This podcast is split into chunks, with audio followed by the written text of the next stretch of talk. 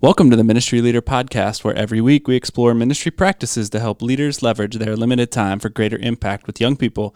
We're your hosts. I'm Brian. And I'm Chase, and on today's episode, we have a very special Labor Day message. Here we go. Get up, get up. So, if you're listening on the day this podcast is released, it is Labor Day. Labor Day. And I actually love Labor Day. I don't think I've ever told you this or not. No. Because my birthday is on September 4th, and so it always falls right around Labor Day. So you day off for your birthday. I usually get yeah like a three day weekend right around my, my birthday awesome. every year. So so I love Labor Day. Uh, but as we talk about labor, oh, you had a little bit of, of statistics, I guess, talking a little bit about the history of Labor Day. Yeah. Before we kind of get into the content, what we're talking about today. Yeah, so this is new new information to me. I've always wondered where Labor Day started or when Labor Day started, and just learned that it came out of like the late 1800s, uh, where people were working like up to 12 hours a day, seven days a week, just to make a living because times were so hard. Yeah. And uh, at, at some point, the folks took the day off, and I think there were 10,000 people that took off. It was like Monday, September 5th. So it was the first Monday of September. That's where that date comes in. 10,000 people marched in New York City. Kind of went on strike. Right? Yeah, kind of went on strike, took an unpaid day of work, just took it off, and marched uh, against kind of the, the labor that was going on, and the, the restrictions and requirements and all that. Um, and so it was a movement that continued to grow. I think it was like 12 years later or something, uh, as states began to recognize this, and each state began to hold that first Monday of September off uh, because of people striking and things, just to give them a day off and celebrate their work and their labor, that it became a national holiday. And so that's why we have Labor Day off. Hey, there we go. Yes, so as we talk about labor, we talk about work, we talk about um, working hard. Um, and working with young people can be really hard work. I guess in any ministry, uh, Yeah. it can be definitely, it can be hard work. It's not always difficult. I mean, there's, it can be a lot of fun. There's fun times. There's the camps and the movies and the, Yeah. and the things like that. Let's be honest. When we talk about hard work, we're not talking about like manual labor stuff. Sure, not usually. You're not. Yeah, you're not sometimes that happens. concrete or uh, yeah, lugging rocks across the yard. But but mentally, spiritually, uh, emotionally, I think it can definitely be really hard. Yeah, it can definitely take a toll on you, um, emotionally, mentally, spiritually, as you mentioned. When you, especially when you don't see the fruit right away, and so sometimes, like I've left feeling like just tired and frustrated, and just questioning, like, why am I even doing this?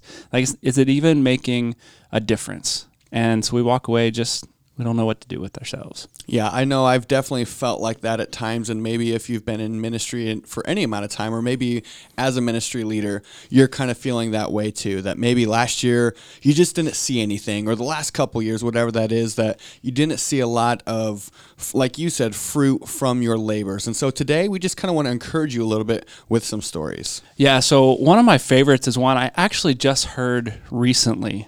Um, so Dan Wolgemuth, the president of YFC USA, who was on one of our earlier episodes of the podcast, the story involves his dad. The way I understand the story, and we will link in our show notes uh, to a video that tells more of the story. He was invited overseas to speak at this big rally that had anywhere from 70,000 people to 100,000 people. So he was really excited, put a lot of work into this message that he was going to deliver. He was preaching on John 3:16 and he was inviting people to come forward to accept and trust Jesus as their Lord and Savior in a culture that that was pretty foreign to them. Sure. And as he gave the invitation, it was kind of silent and no one moved mm-hmm. but one individual. And one individual came forward and said something to the effect of, I don't know fully what he's talking about, but I want what he has. Mm. And this one man, this one person in this 100,000 person arena trusted Christ. But that one person turned out to be none other than Ravi Zacharias. Okay. Ravi Zacharias, if you don't know, is one of the leading philosophers and apologists for the Christian faith, most well known in the world, Across the world. across the world. You can catch his videos, read his books. He's all over YouTube. He's an author. And he was the one man that mm. came forward. Sure. And now that one man is impacting globally Millions. people who are coming to faith in Literally Jesus. millions. Yeah. So if you've ever seen a, a, Facebook video that popped up or whatever of of somebody defending the Christian faith, um, very eloquently, backed up with facts, it, chances are it's Ravi Zacharias. And so, man, that's just such a challenge to maybe it is only one. but how much of a difference can that one person make? Yeah, for sure. And I think in our in our own ministries, even closer to home, we feel like that a lot, mm-hmm. right? Is we're putting in all this work or labor, if you will, mm-hmm. and uh, when do we see fruit? Have you experienced that in your yeah, ministry? Yeah, I mean, one, one, one story pops out to me uh, right off the beginning. It was a story about a kid named Joe, and uh, and I met Joe his freshman year. Uh, turns out I had I had actually seen him. He lived like four houses down from me. So me and me and Joe kind of started a conversation as we talk about contacting and things like yeah. that. Um, we started having conversations, and I told him, you know, this is some of the stuff I've got going on. We've got club and things like that, and so Joe started coming to uh, a lot of campus life events, and because we lived so close, a lot of times I would give him a ride home because wherever it was, it was literally four houses down from mine. So, so Joe and I had extra opportunities to have a lot of conversations, um, just about life and his story and things like that. And as we got to know each other more, part of his story was that he used to go to a church, but he got made fun of because he was the fat kid. Uh, and uh-huh. so he said he never really wanted to go back to a church again. But he enjoyed coming to campus life, like I said. So he had, he was there. He was that kid that was there almost every single week. Hmm. Um, as he got plugged into events and things like that, uh, he got involved in a Bible study. One of the guys that was helping me lead uh, a small group was also a small group leader at a local church. So he said, "Hey Joe, do you want to come to church with me and be in my small group?" Joe finally said, "Yeah," and um, now, keep in mind this has been over about a three-year period. Wow. So, so yeah, I mean, I think, like you said, we talk about laboring. Like this was a, a conversation, a relationship I'd had with Joe for over three years now, but he still was not open to a relationship with Jesus. Yeah. But it finally, after three years, he got to a place where he was at least open to going to church again with another leader. Again, this was a ministry leader that I had involved. So he went into church with this ministry leader to his small group on Wednesday nights. Eventually, he started going on Sunday mornings. Uh, to ironically enough, it was the exact same church that he had been made fun of so many years before. Wow. So uh, so this full circle. Yeah, full circle. Finally, this this ministry leader said, "Hey Joe, do you want to come with me to our summer camp that our church is putting on?" And Joe said, "Yeah, sure." And so I remember I was home. This was a summer afternoon. This is right between Joe's junior and senior year. Again, I met him his freshman year.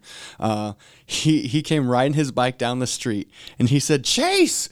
Chase. And I was like, oh, hey, Joe. And he said, I found God. Wow. like he was just so excited, uh, you know, because it finally oh, clicked. So and so cool. this was, yes, this again wasn't even a part of my ministry anymore. This was just a local church camp that he had through three years of conversations and talking about God and, and getting to know other leaders. He finally, it clicked for him. He finally realized, like, yes, I do want this relationship with Jesus. I want this in my life. And, and he was so excited. He literally came running down the street to tell me that. Yeah.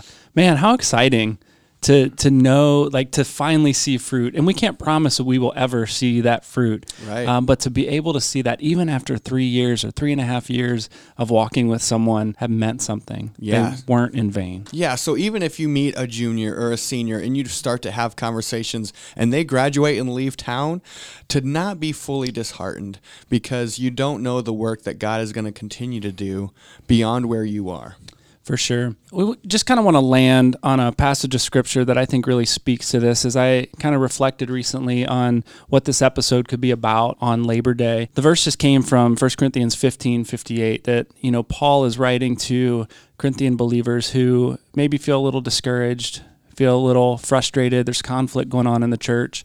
Uh, and Paul is just encouraging them that the stuff that you're doing is worth it. Mm. It's hard, it's worth it. And it's the passage that comes after, you know, where he quotes, Where, O death, is your victory? Where, O death, is your sting? Thanks be to God that he gives us the victory through our Lord Jesus Christ. And so he's talking about all this stuff, trying to encourage them. And the verse that he lands on that I just want to share is verse 58, where he says, Therefore, my dear brothers and sisters, stand firm, let nothing move you. Always give yourselves fully to the work of the Lord because you know you know that your labor in the Lord is not in vain. Mm. So I, I, think back to the story that we started with Sam Wolgemuth. If he judged the impact of his life by one person that came forward, mm-hmm. he would have felt like a total failure, I sure. would think. Well, and I would think even if maybe you told him before he left, you know, before Sam climbed on that airplane to fly to India, there's only going to be one person that's going to accept Jesus. Do you think he would have even would yeah. have even taken the trip. Yeah, I don't know. I yeah, that would be a challenge for me. Yeah, Sure. for Uh-huh. sure. Um, but to know now the fruit of the impact that he had on one person's life uh, that's changing lives now around the world, like that's incredible. So you never know that one kid that you spend three years walking with, the impact that maybe he's going to have on others in the future because of the time and the labor you put in and the time you spent with him. Sure, yeah. So I know I think last week we talked about events and and putting yourself fully into passing out hot dogs or whatever that is. Yeah. I just love it. The verse, like you said, it says, "Always give yourselves fully to the work of the Lord, because you know that the labor of the Lord is not in vain." Get up. Get up. Hey, I hope that is an encouraging word for you. I know I need to hear that Mm-hmm. from time to time, and so we just really wanted to to share that with you. Enjoy your day. Uh, happy Labor Day, everyone. Thanks to those who have gone before to give us this day off. Uh, we do appreciate that. Enjoy some hot dogs. Thanks for listening. No, I'm like all my listeners. I'm not telling you my address. Oh, Anyways, so I said, "Hey, do you love all your fans. Sorry. yes, yes. Think it might stalk me.